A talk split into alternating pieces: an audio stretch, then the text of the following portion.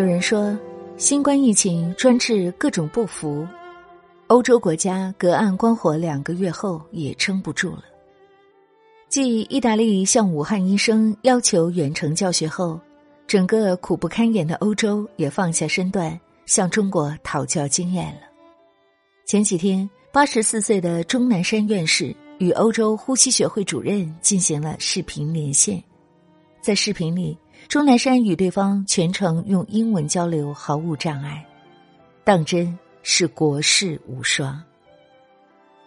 但六十多天的奔波劳累，明显感觉出来钟南山的疲惫，人也消瘦了。我想起情人节前夕的一个新闻，一个同龄老人也像我们一样注视着屏幕里的他。我们聚焦的是他对疫情的解读，可他关注的却是一点琐事。能不能让他多睡会儿啊？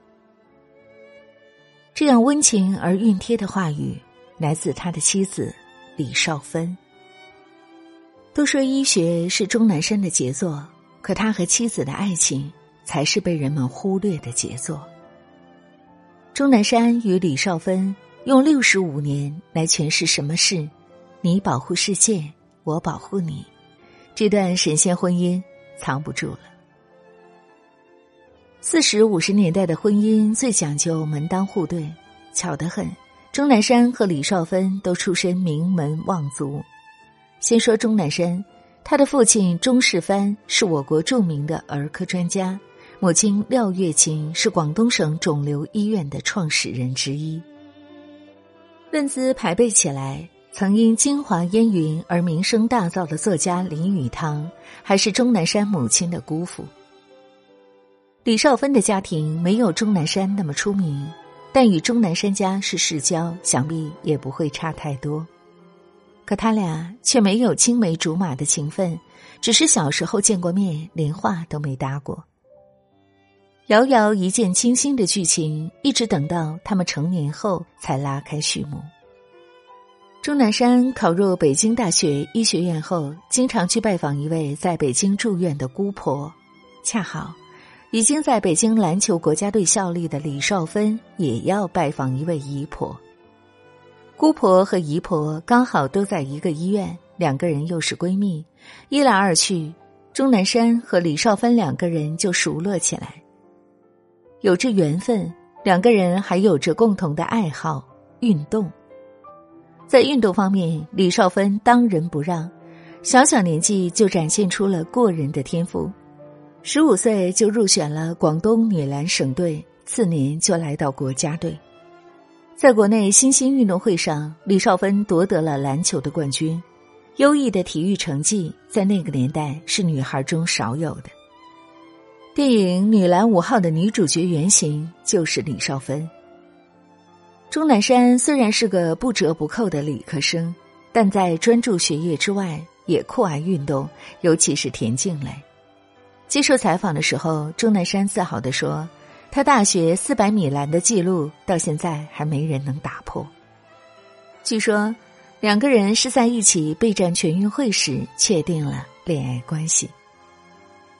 别人恋爱都是花前月下，他们恋爱约会都省了，直接约在了运动场，有时一起锻炼，有时一决高下。画风放在现在也是很清奇的。亲奇归亲奇，但两个人都乐在其中。李少芬身处国家队，经常要出国比赛，两个人总是聚少离多。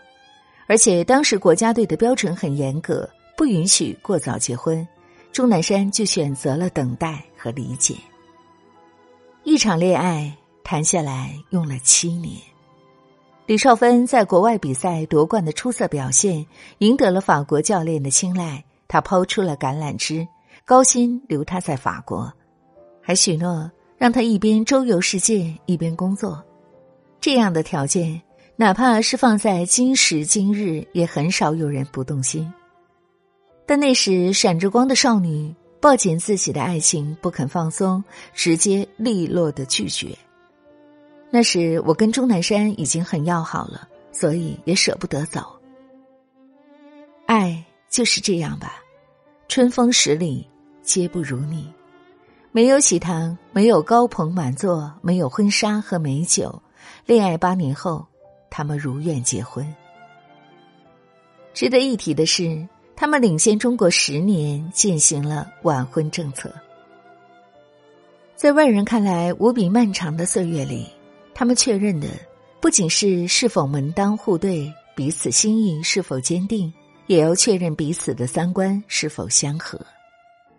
一个和你价值观不一样的人，你的爱好他会说你虚伪，你的坚持他会嗤之以鼻，道一句愚昧。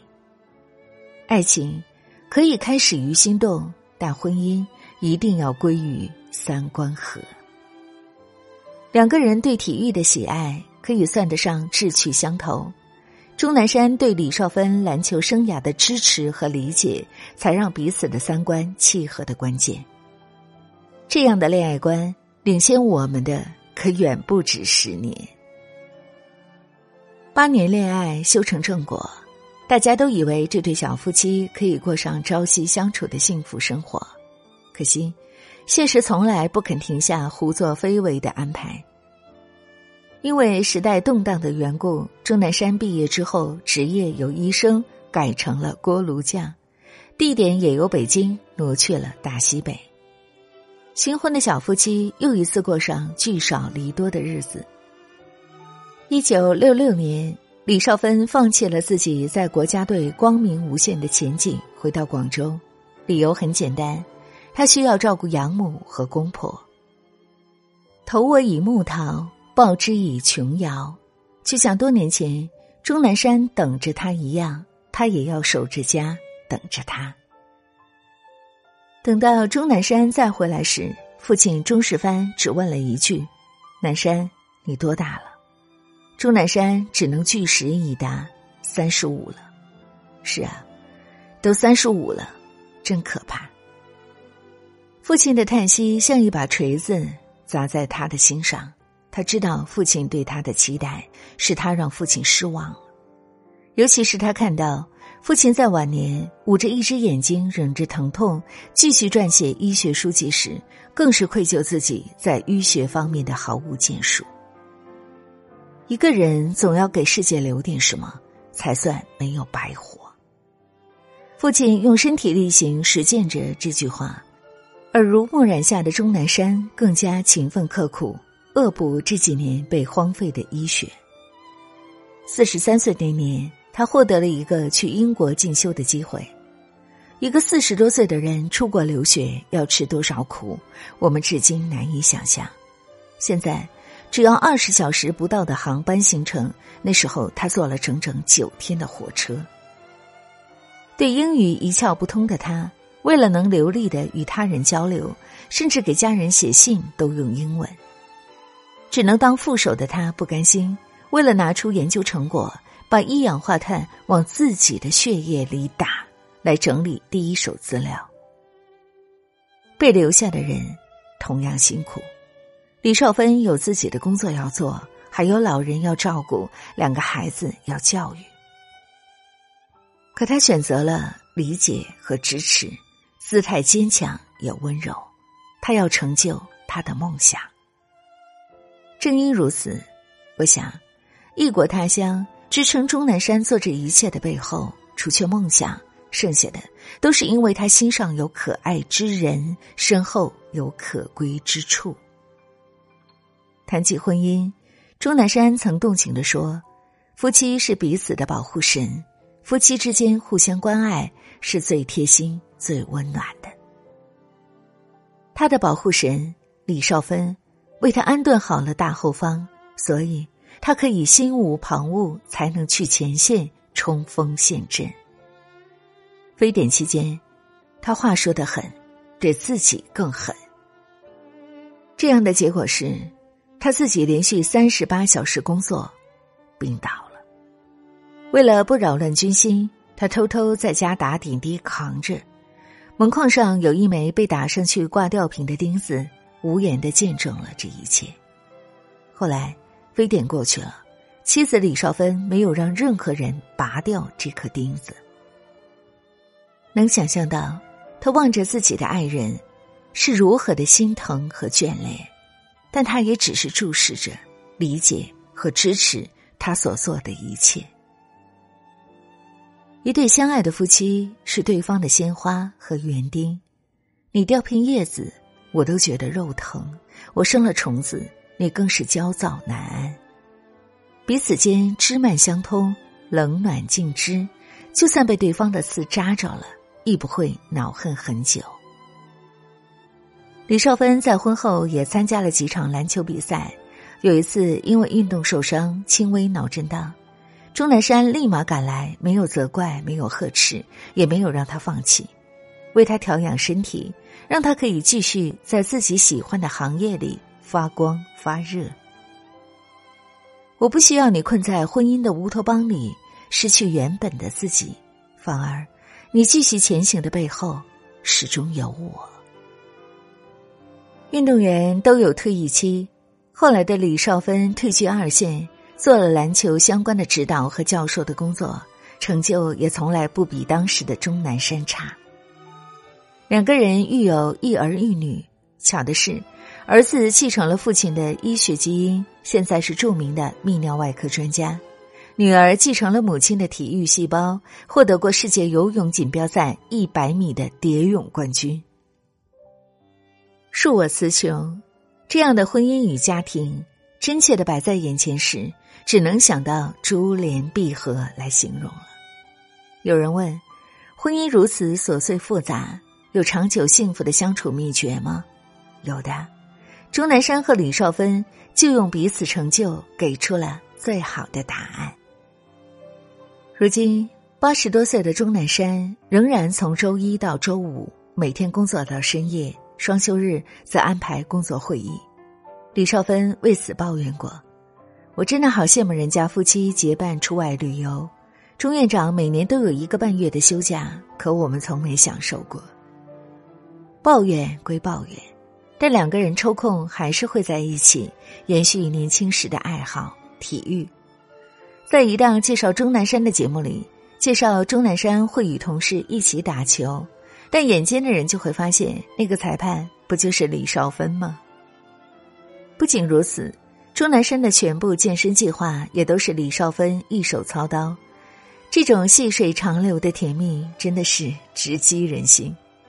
周末的时候。两个人还会一起游泳，一起聊家常。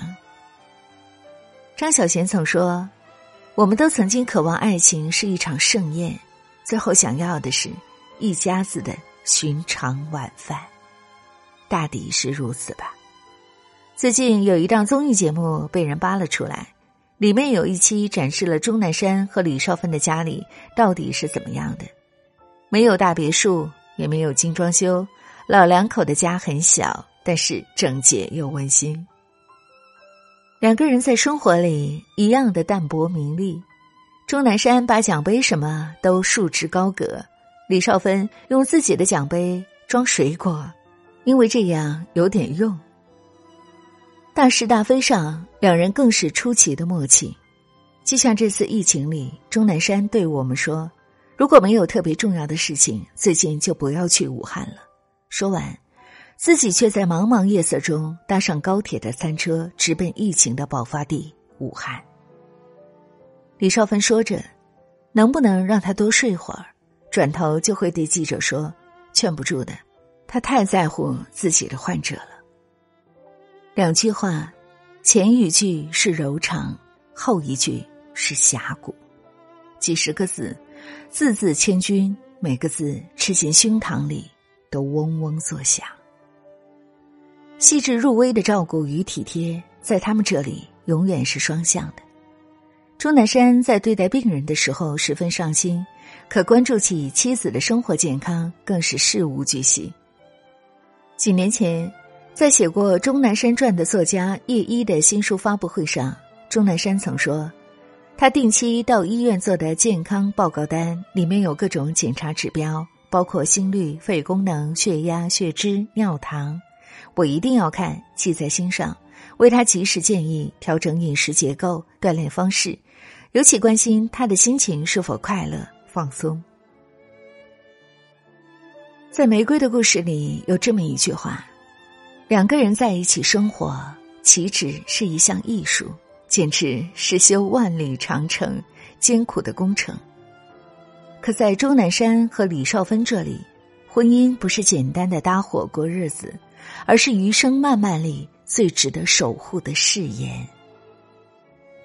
执子之手，与子偕老，一撇一捺，都被写进锦绣的年华里，都被纳入岁月的高歌中。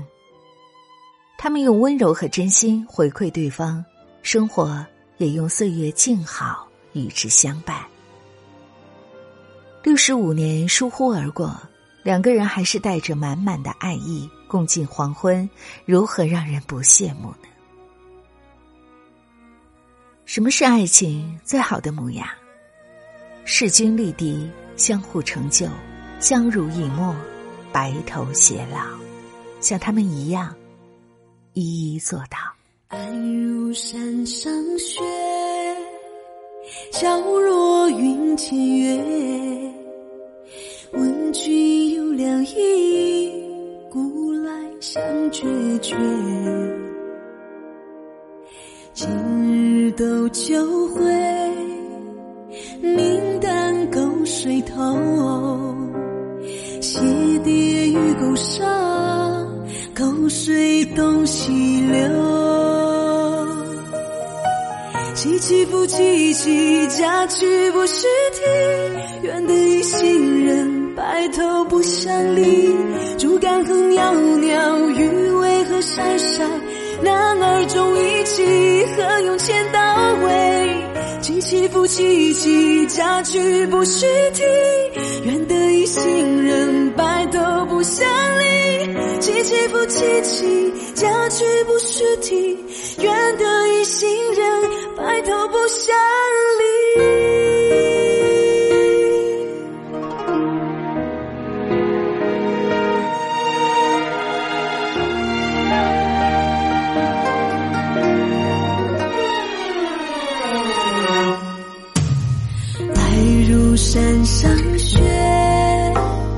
皎若云间月。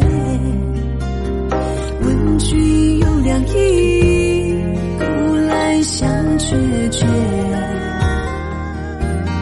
今日斗酒会，明旦沟水头。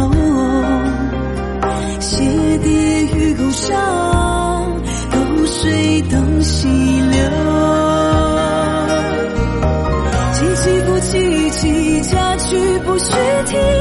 愿得一心人。白头不相离，竹竿和袅袅，鱼尾和晒晒，男儿重义气，何用千刀为？凄凄不凄凄，嫁娶不须啼。愿得一心人，白头不相离。凄凄不凄凄，嫁娶不须啼。